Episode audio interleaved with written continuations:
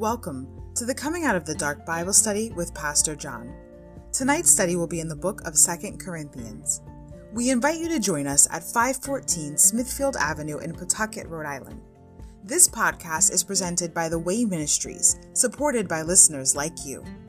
For donations, live videos, podcasts, and more, please visit www.thewayministriesri.org. Thank you and have a great day.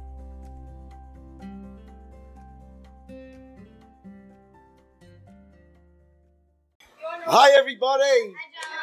Hi, family. Welcome to the Coming Out of the Dark Bible Study. I want to thank everyone for coming out tonight to get a portion of God's Word. First and foremost, I'd like to thank our Lord and Savior Jesus Christ. Amen. For making this all possible for us, right? Going to the cross, shedding His blood, forgiving us our sins, giving us a new purpose and a new life. Thank you, Jesus, for saving us and doing for us we can never do for ourselves. Amen. I'd like to thank the Smithfield Avenue Congregational Church for letting us do our study in their facility, one body. I also like to thank the faithful people that serve in the ministry to keep things going, the internet and keeping it cool in here. We're grateful for each and every one of you. The phone lines with one body. We, need, we all need each other for this to function properly. If you have a cell phone, please silence it so it doesn't disturb tonight's study.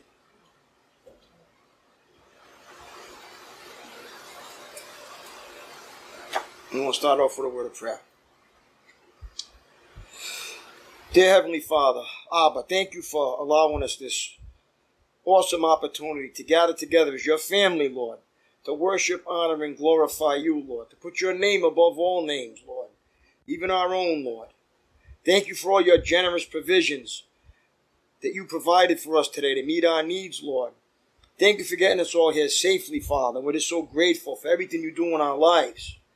Never let us take for granted all the blessings you give us each and every day, Lord, and all the opportunities you give us to glorify you and build your kingdom as we go on this journey called life. We pray for the people that can't be here, Lord, that are sick. And you let them know, Lord, that you're always with them and you never leave them nor forsake them, and you're always going to be with them, Lord. Strengthen them and give them the opportunity through the other services we provide, Lord, the internet or the phone lines, so they could get the message that the Spirit is trying to say to the church tonight, Father. I pray for our great nation that you keep your healing hand of love upon it, Lord. For the sake of your believers here, Lord. And I pray that everything we do tonight be led by your Spirit and not our flesh. And it's in Jesus' name that I pray. Amen. Amen. All right, we're going to stand. Brittany and Jasmine are going to come up and sing, and we're going to get started.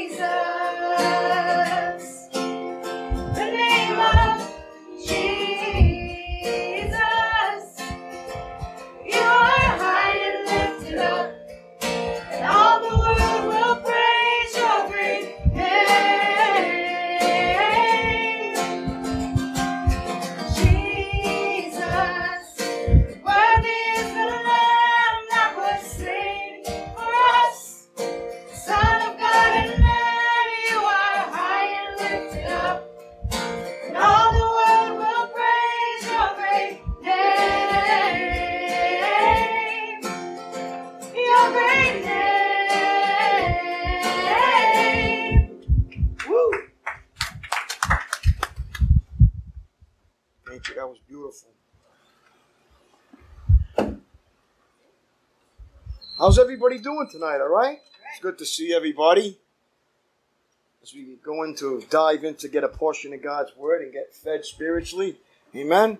Something that the world is starving for, they don't even realize. We're just so grateful that we can gather because there could come a day where it's going to be real difficult for Christians to gather. The way the world is going, very uncertain times. Take advantage of what we have for the time.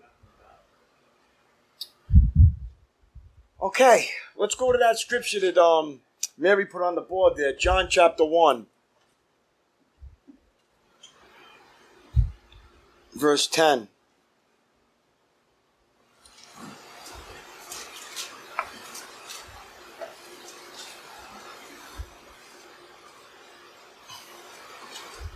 Matter of fact, let's back up a little bit. Let's keep this one going. Go to verse 6.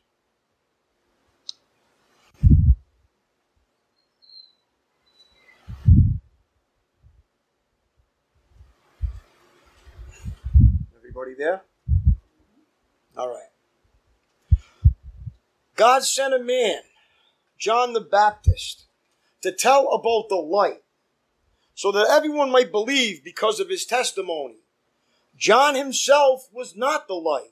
He was simply a witness to tell about the light. The one who is the true light, who gives light to everyone, was coming into the world. He came into the very world he created, but the world didn't recognize him. He came to his own people, and even they rejected him. But all who believed him and accepted him, he gave the right to become children of God. Amen. All that put their faith and believe in Jesus Christ have become children of God. Amen. It's what we believe, not how we perform. Amen. We believe in His Son. We're children of God. And it says in verse 13, they are reborn. What do you mean they're reborn? Not with a physical birth resulting from human passion or plan, but a birth that comes from God. So the Word became human. So whenever anybody mentions Jesus, Jesus is the Word. That's why it says the Word became human. So if you want to know what Jesus would be like, you would have to read the Word. The Word and Jesus are one. I get an amen for that. We have to understand that. Jesus is not some surfer dude that walks around. No, Jesus is the Word of life. And the light is the light of truth. That's what they're saying. Light is truth. So the Word became human and He made His home among us. He was full of unfailing love and faithfulness and we have seen his glory, the glory of the Father's one and only Son. John testified about him when he shouted to the crowds. This is the one I was talking about when I said, Someone is coming after me who is far greater than I am, for he existed long before me. Amen? So Jesus came into this world, and he knows exactly what each and every one of us goes through while we're here. Amen? And we're so grateful for that, right? So when we go to Jesus with our failures and our faults, he says, I accept you. I know what you're going through. And he pleads our case before the Father. Amen? Okay. Let's go to, uh, you know what? I have another scripture that God, that God revealed to me to share with you. Okay? So let's go, let's go there. Okay? I want to, I want to share something with you. I, I, was, I was at home and here it was. John chapter 4.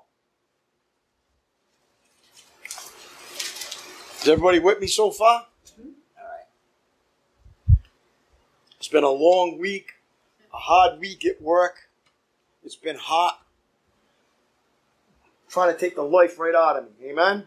But let me tell you something. He who was in me is greater than the he was in the world. Right? The Spirit of God takes over. Don't worry, John. I got you covered.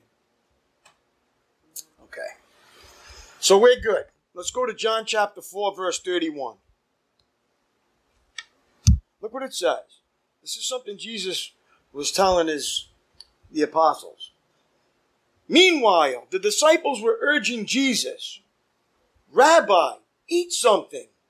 But Jesus replied, I have a kind of food you know nothing about. Did someone bring him food while we were gone? The disciples asked each other. Then Jesus explained, My nourishment comes from doing the will of God who sent me and from finishing his work. You see it? My nourishment comes from doing the will of God who sent me and from finishing his work. So our nourishment as believers comes from doing God's will and finishing the work he sets out for us. That's what truly fulfills each and every believer. That's the food that we need to get through this life with joy. Look what it says. You know the saying, verse 35 four months between planting and harvest. But I say, wake up and look around. The fields are already ripe for harvest. The harvesters are paid good wages, and the fruit they harvest is people brought to eternal life. You see, once you get born again and you start a new life, now your job here is to bring other people to eternal life. And that's what truly fulfills us, not a sandwich. After you get a sandwich, you're hungry again. This is what fulfills us as we become believers, so we're never hungry again, reaching for the things of the world to get satisfaction. The satisfaction comes from doing the will of God. Can I get an amen for that? And that's the fight that we have as God fights for first place in our heart. The, the fight between the flesh and the spirit that every believer goes through. Who goes through that? We want our will, right? And we want it to line up with God's will, but no, God's will is different than our will. So that's why he, change, he makes some changes in our lives and he plants some new desires in us. He says, I want you to bring that ignorant person into the kingdom that you ran into this morning, that you were yelling at and screaming about. I want you to bring him into the kingdom by you representing me, by you being quiet and loving them like I love you. And that's what's going to fill you. That's the work I set out for you to do. I put you on a mission field this morning when you woke up. People, places, and things. To what? Glorify me and build my kingdom. So when you get into the world, he wants you to represent him and do the things he asks you to do.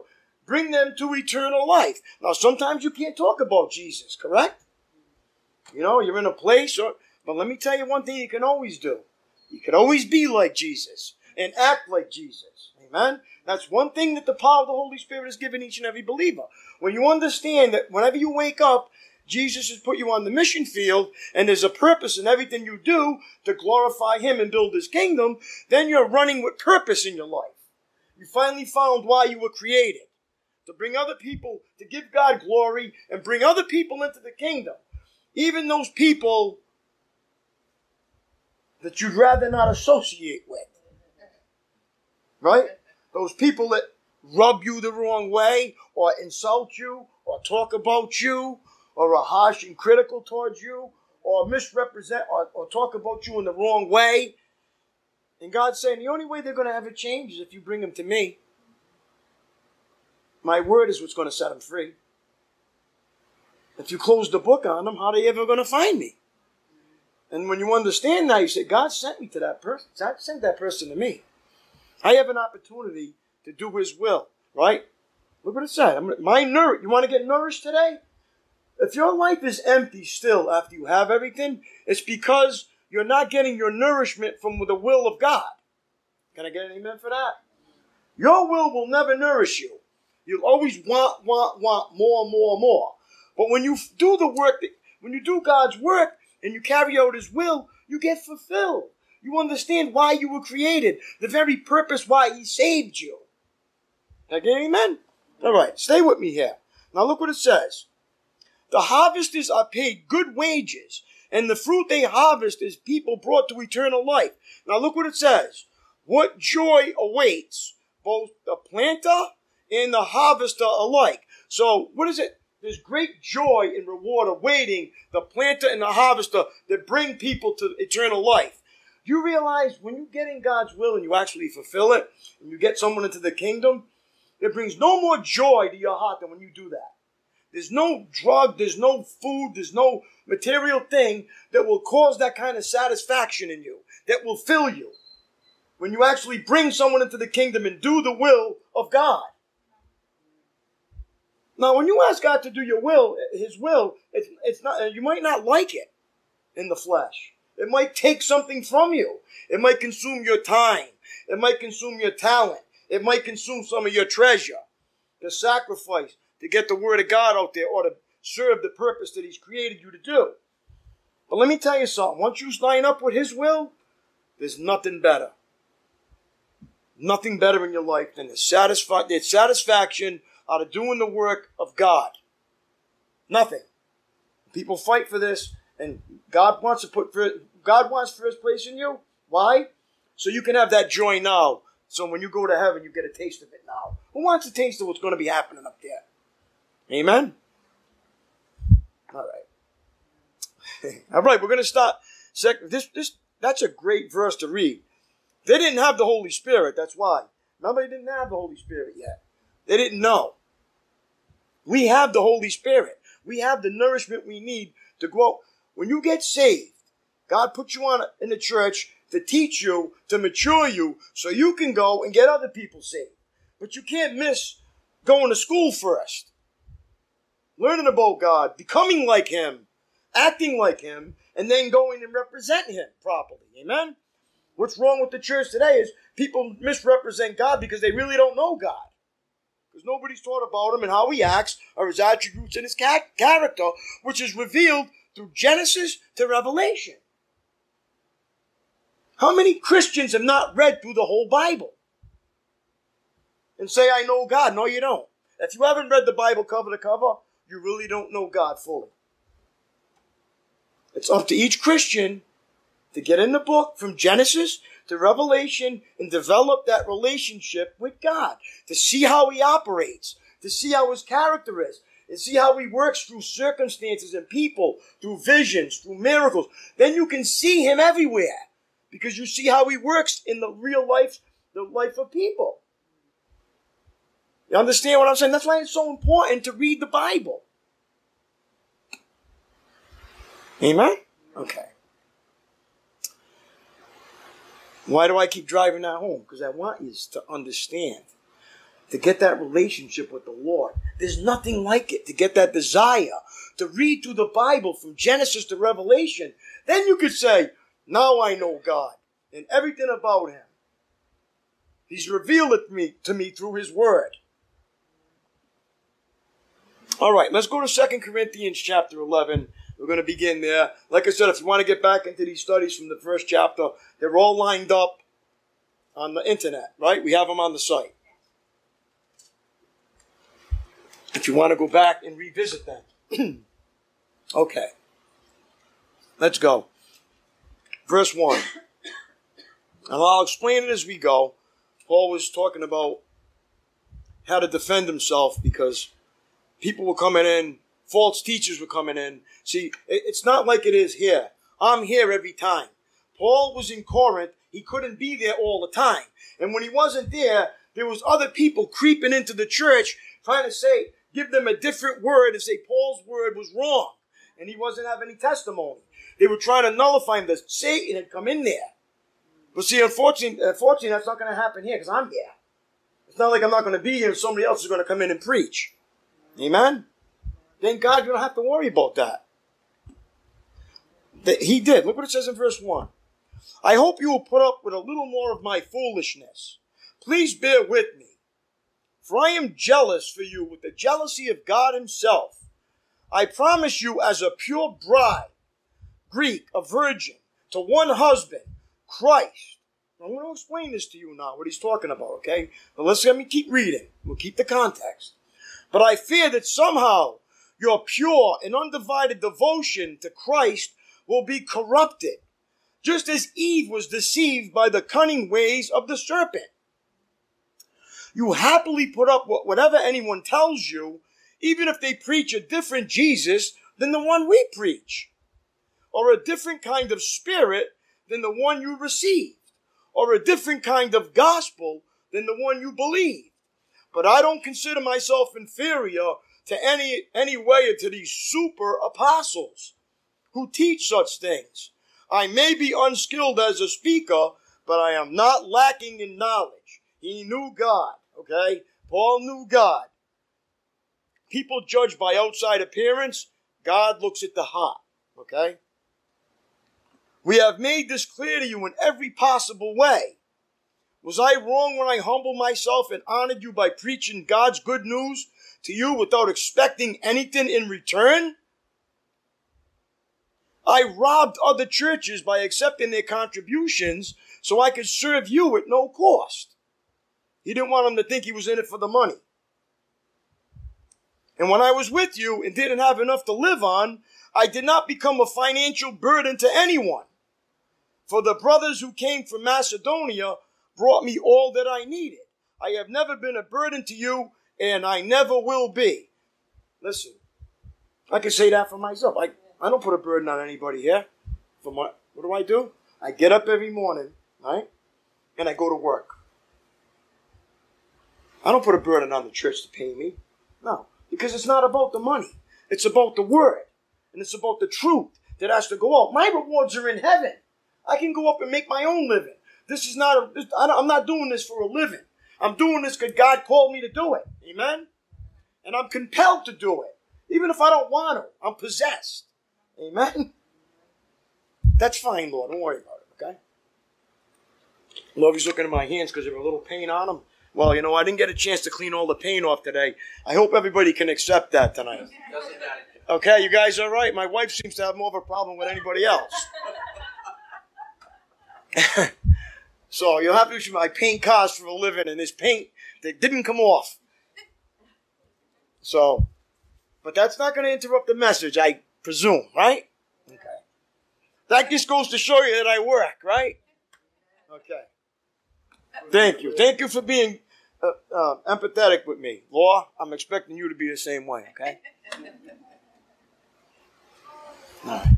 Now we got that out of the way. Because it was making me a little uncomfortable. I don't want to be uncomfortable when I preach. All right, so everybody accept my hands? Okay, because I can put them in my pocket too. See? Because you're not paying attention to that, right? You're good, that's right. Paying attention to what's coming out of the Word of God. Exactly. Stay focused now. Here we go. All right. I love everybody. I'm not putting my hands in my pocket. That's it. You're going to have to accept it one way or another. Hey, just think if you ever get into a problem, I can paint your car for you and it'll look beautiful because God has gifted me in that area. Amen? He's given me the ability to match colors. And there's a lot of colors out there now. All right, let's get back focused, okay? It said, verse 9, and when I was with you and didn't have enough to live on, I did not become a financial burden to anyone. For the brothers who came from Macedonia brought me all that I needed. I have never been a burden to you and never will be. As surely as the truth of Christ is in me, no one in all of Greece or Achaia, the southern region of the Greek peninsula, will ever stop me from boasting about this. Why? Because I don't love you? God knows that I do. But I will continue doing what I have always done. This will undercut those who are looking for an opportunity to boast at their work that is just like ours. Okay, there's a lot of imposters out there in Christianity. These people are false apostles. They are deceitful workers who disguise themselves as apostles of Christ. But I am not surprised. Even Satan disguises himself as an angel of light. Okay? There's a lot of things. That's why it's so important that you read your Bible so you understand if there's any false teaching or false doctrine going on. Then you can what? Call it out. It's to educate you, or else you're just going to believe whatever you hear coming from the pulpit and say, I'm just going to trust that. No, don't trust it. Go to the Bible and make sure it's true. That's why it's important that you read it, and that's why I make sure everybody does. So it is no wonder, look what it says in verse 15. So it is no wonder that his servants also disguise themselves as servants of righteousness. In the end, they will get the punishment their wicked deeds deserve. All right, before we go on to verse 16, I want to reiterate on what we just talked about, okay? Just stay with me now. We're going to talk about the bride and everything he was talking about, okay? Paul asked the Corinthian believers to bear with him as he talked foolish, okay, in a human sense. In other words, Paul felt foolish rehearsing his credentials as a preacher of the good news. Okay? But he thought that he had to do this in order to silence the false teachers that were coming up against him. Paul was anxious that the church's love should be for Christ alone, just as a pure bride saves her love for one man only. Okay? That's what he's saying. By pure bride, he meant one who was unaffected by false doctrine. That's what he meant. The pure, unadulterated word of God, unaffected by false doctrine.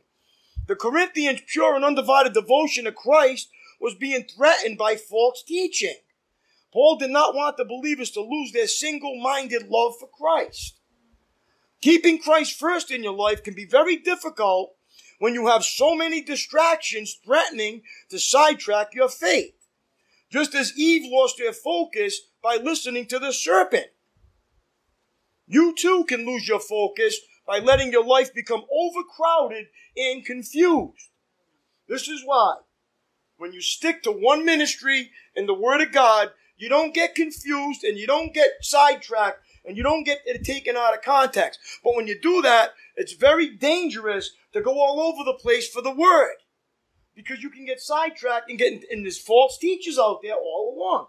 You know, when you come here, I read the Bible, I don't take it out of context, I read it right through. If we study the book of Corinthians, I don't jump all over the Bible. We read right through it to keep its context. Because you can make, look, if you try to put scripture with scripture, it's not, it doesn't always line up because some scriptures are in a different context to say the same thing.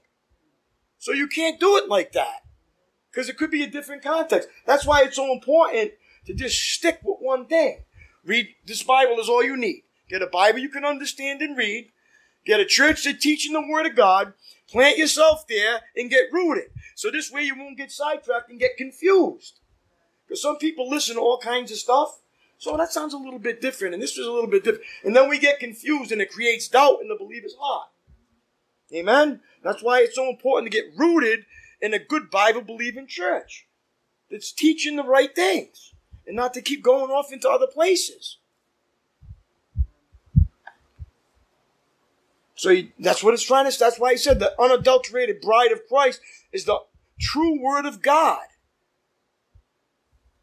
Keeping keeping Christ first in life can very, be very difficult when you have so many distractions threatening to sidetrack your faith. Okay. By listening to the, look, Eve lost her focus by listening to the serpent. You too can lose your focus by letting your life become overcrowded and confused. Is there anything that weakens your commitment to keep Christ first in your life? You have to ask yourself that question. How can you minimize the distractions that threaten your devotion to Him? The Corinthian believers were falling for smooth talk and messages that sounded good and seemed to make sense. Today, there are many false teachings that seem to make sense. Don't believe someone simply because he or she sounds like an authority or says words you like to hear. Search the Bible and check his or her teachings against God's Word. The Bible should be your authoritative guide. The false teachers distorted the truth about Jesus and ended up preaching a different Jesus a different spirit than the Holy Spirit, and a different gospel than God's way of salvation. It's so easy to get sidetracked. Because the Bible is God's infallible word, those who teach anything different from what it says are both mistaken and misleading. That's why we don't run off the commentaries here. Because that's just someone's opinion on what the word says. You understand? The Word of God is speaking to the church right now, and the Spirit is speaking to each one individually. Amen? That's why it's important not to run off to that kind of stuff. You want to get a deeper revelation of what the Word of God is? Then you have to desire to want that. See, the more you seek Him, the more He reveals to you. You don't have to go outside the Word of God. He'll reveal all you need when you sincerely seek Him. Amen? You don't need to go out of the Word of God. Don't be deceived. Paul was saying that these marvelous teachers, super apostles, were no better than he was.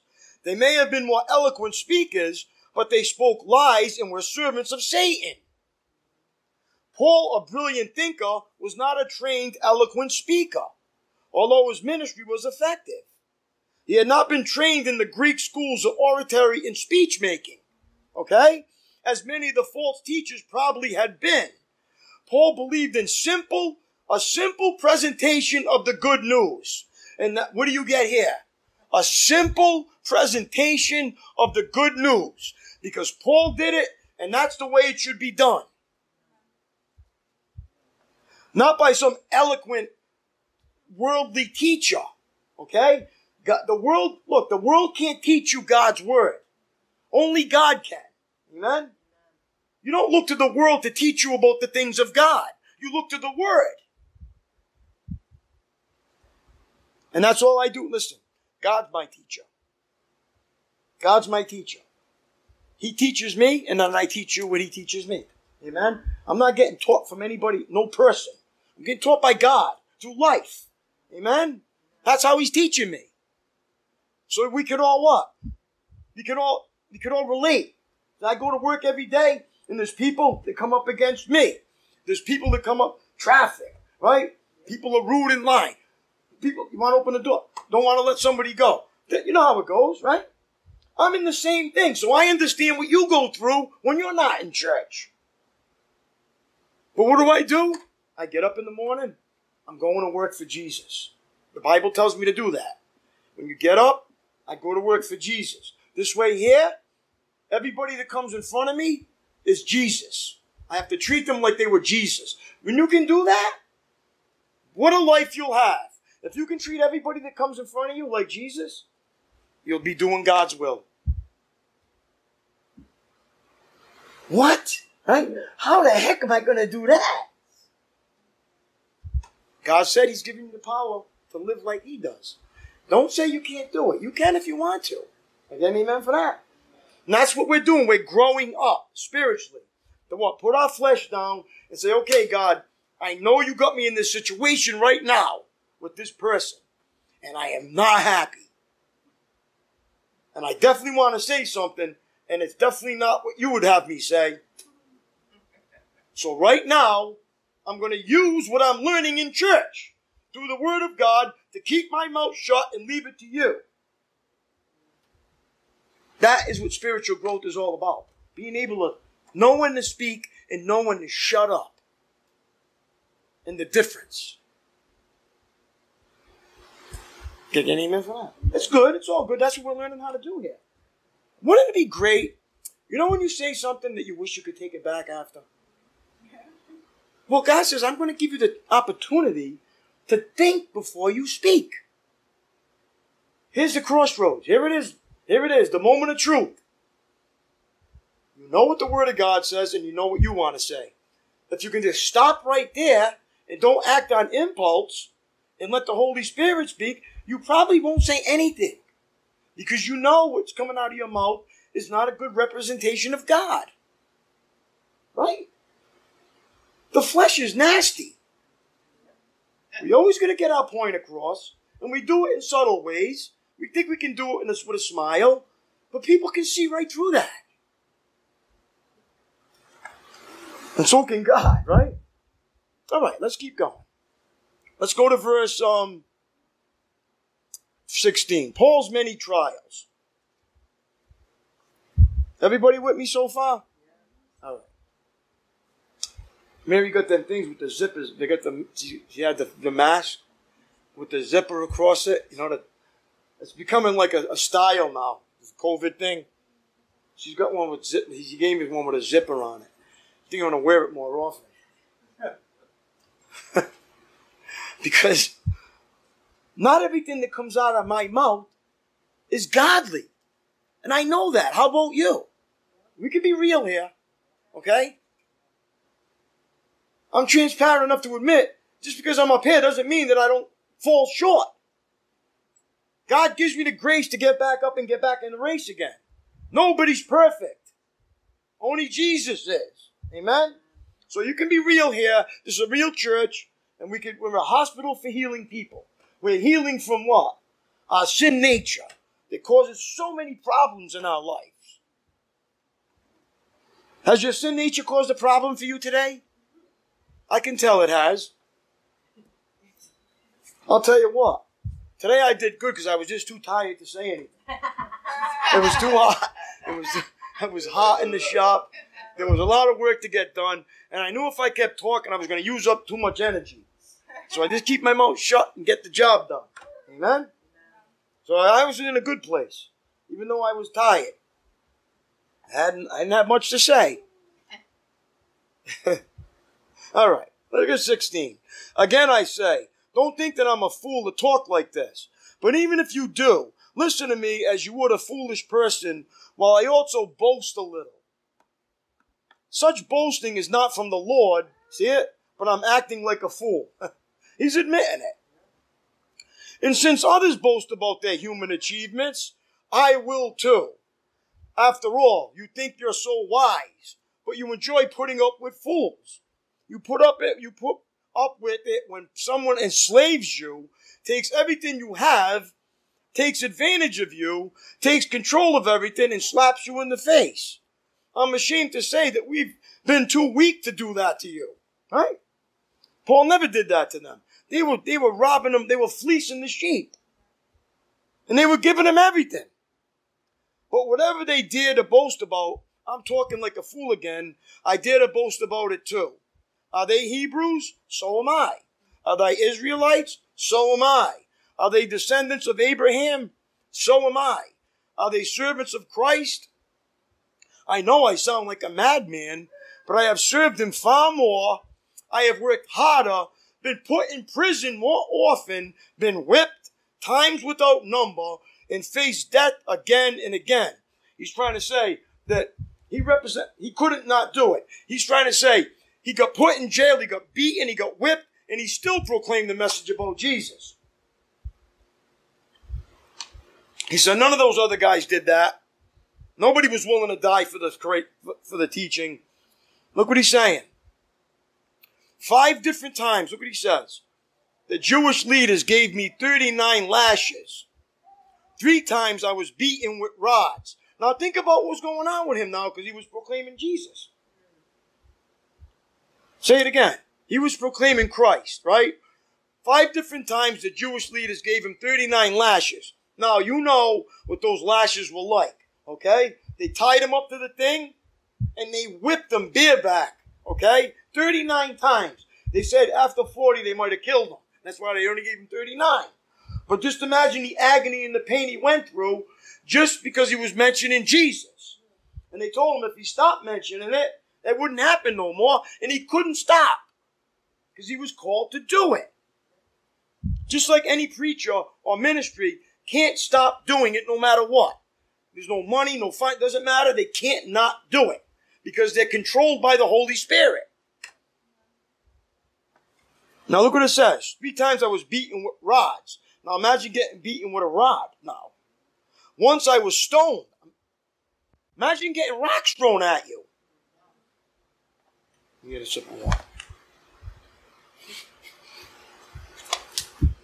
you think after that he'd say, I'm all done with this. I'm all done with this preaching stuff. Here I am representing the God, in God and I'm getting whipped and stoned and beaten and thrown in jail. No, he could not do it because he seen the risen Christ. Look what it says. Three times I was shipwrecked. Once I spent a whole night and day adrift at sea. Just imagine that. I have traveled on many long journeys. I have faced danger from rivers and from robbers. I have faced danger from my own people, the Jews, as well as from the Gentiles. I have faced danger in the cities, in the deserts, and on the seas. And I have faced danger from the men who claim to be believers but are not. Greek from false brothers. So don't tell me there's not false brothers in churches. There's many. There's a lot of them. Look, I have faced danger from men who claim to be believers, who came up against him. He's saying if they were really believers, they would have never did that or came up against me. But are not. I have worked hard and long, enduring many sleepless nights. Tell me about it. I have been hungry and thirsty and have often gone without food. I have shivered in the cold with enough clothing, without enough clothing to keep me warm. Then besides this, I have the daily burden of my concern for all the churches. Think about the burden he put on him. Remember what Jesus said? I'm going to show you what's going to be, how much you're going to have to suffer for my name's sake when he turned them around on the road to Damascus. And he suffered for his name's sake. He's trying to say, if I wasn't, if I wasn't real, you really think I would have went through all that and not given up by now? There's no human being that will be able to endure that and then say, I love Jesus after all that happens.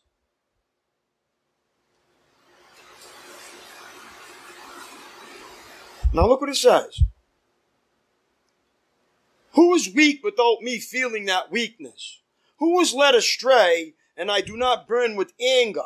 If I must boast, I would rather boast about the things that show how weak I am. Here's how you know right there. Somebody that's serving the Lord will boast about their weaknesses, not their strengths. There's an indicator right there. Because Apostle Paul is the example of what a preacher and a pastor should be. God the Father of our Lord Jesus Christ, Lord Jesus, who is worthy of eternal praise, knows I'm not lying. When I was in Damascus, the governor under King Aretas kept guard at the city gates to catch me. I had to be lowered in a basket through a window in the city wall to escape from him. Just imagine what he went through. He was trying to tell the Corinthians, I'm the real deal. And this is what I went through for you. Go ask all these other people that say that they, they got the same ministry and ask them if they went through all that. No, they were taking all their money, they were making money on them, and he was robbing them blind and they were discounting Paul because he wasn't so eloquent. Just imagine after getting beaten, he must have looked a little rough around the edges, no? I'm sure he wasn't dressed in a three piece suit. I'm sure he had some battle scars. You know what's wrong with people? They look at prestige and outside appearance, even in ministries. But that's the exact opposite in God's plan. He uses the people that God, that the world considers worthless or useless. He doesn't use people from ivory towers. He uses people from life. He used prostitutes, fig pickers, sheep herders. Right? Who did he call? And he even called an auto body painter. Go figure. Believe me, if I was, you could ask my wife if this was my plan to be like, if this was my plan to be up here, a pastor in my life. You kidding me? I was close. This was the last thing I ever thought would come of me. And God says, "No, no, I'm gonna, I'm gonna use you." I said, "Really? You want to use me, the worst one?" He says, "Yup, because you know how bad you are. Now I'm to show you how my power works." To transform your life into something beautiful. Right? He took me from the pit to the pastor, to the pulpit. Okay? That's Jesus. That's the work of God, not my work. I couldn't get there. Thank you, Jesus, right? You got the real deal here. Whether whether I look good or I've got paint on my hands, whatever it might be. This is the real me. I'm not going to try to hide it. Got it? I'm transparent enough to tell you I'm nothing without Jesus. Nothing. All right, let's go into chapter 12. Let's, let's dive in. We're getting along. We're, getting, we're moving along pretty good here. Chapter 12 is awesome. Is everybody with me so far? All right. I love everybody in here. You really know. My wife will tell you. I pray. I love everybody, and, and it's real love. It's real. I lay my life down for the people here because I love them. I'm not looking for money, and my rewards are in heaven. Well done, my good and faithful servant. Just to get that is all I need. I already have everything. What do I need? I don't need anything else. I got my family, pretty fairly healthy. Got a job, got a home. What more do I need?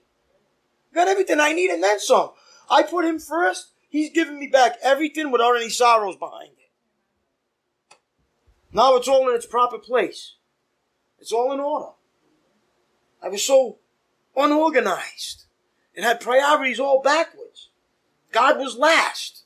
I put him first and everything falls, into place. Slowly but surely.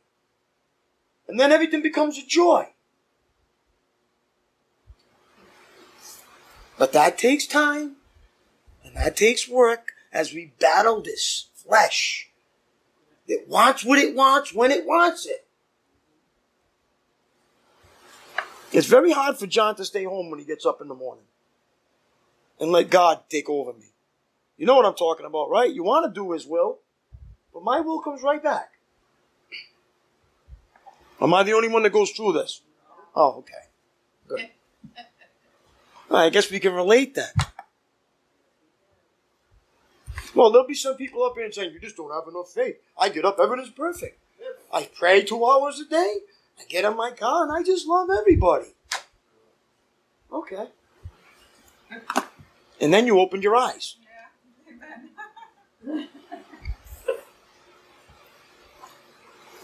I'm working on it. All right, look at verse 1. This boasting will do no good, but I must go on.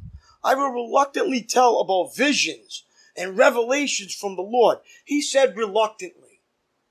But he had to tell him this is why he got that revelation that he can go through all that beating. Because he was called to a specific ministry to pen in 13 epistles in the New Testament. He had to see something to go through all that without denouncing Christ. Look. Look at verse 2.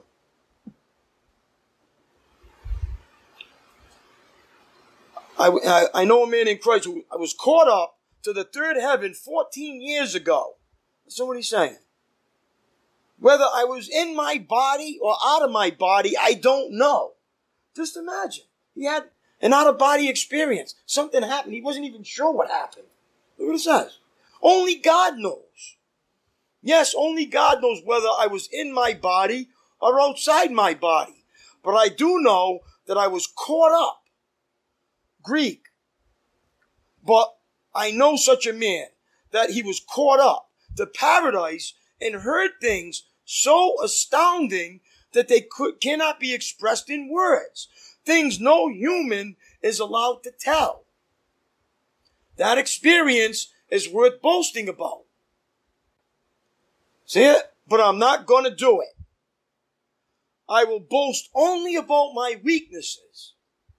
Now, he's the only one that's seen heaven and Jesus risen.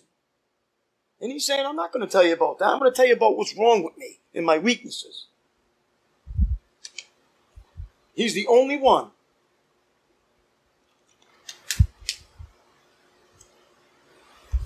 Let's go. Let's keep reading here. That experience is worth boasting about, but I am not going to do it. I will boast only about my weaknesses. If I wanted to boast, I would be no fool in doing so because I would be telling the truth. But I won't do it because I don't want, listen, listen to his motive.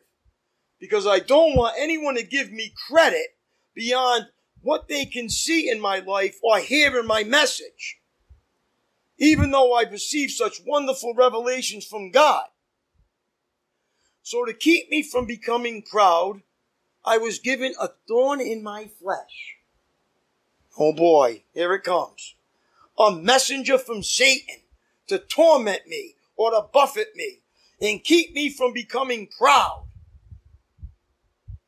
Three times I begged the Lord to take it away. Each time he said, my grace is all you need. My power works best in weakness. Now my question is you. Is there any thorns in your flesh? Is there things in your life that you wish weren't there and you keep praying for them not to be and they just keep showing up? Well, maybe they're there to keep you from becoming proud and to keep you relying on Jesus. You ever think about that? Paul tried to get rid of it. See what he said? Three times I begged the Lord to take it away. Please, Lord, take this away. Look what he says. Each time he said, My grace is all you need. My power works best in weakness. Now, so I am glad to boast about my weaknesses, so that the power of Christ can work through me. You see it? When he boasts about how weak he is, then people can see Christ. Because now everything, his strength comes from Christ, not from him. See, that's why he did that. Now look what it says. That's why, look at verse 10. I take pleasure in my weaknesses and in the insults, hardships, persecutions, and troubles that I suffer for Christ. For when I am weak, then I am strong. There's the principle right there. That's the principle and the key to your life of becoming a mature believer. This is what he said right there. I'm going to say it again now. It's the last thing. Verse 10. I take pleasure, listen, I take pleasure in my weaknesses and in the insults, hardships, persecutions, and trouble that I suffer for Christ. For when I am weak, then I am strong. You see it? There's the key right there. You take pleasure in suffering. Imagine. That's the heart of God. That's maturity. Being able to take it without and complaining about it. Why do I gotta do this? I'm faithful to God. I go to church. I give money. Why is God doing this to me? Because that's not how God works. That's no guarantee that that's going to make your life easier or heal you. All right, we're going to stop there. When we get, we continue, we'll get into uh, verse 11 of Second Corinthians chapter 12. Thank you for letting me share that with you. I have you some, hope you have something to think about. Brittany and Jasmine are going to come up. We're going to stand and close. Thank you. Thank you.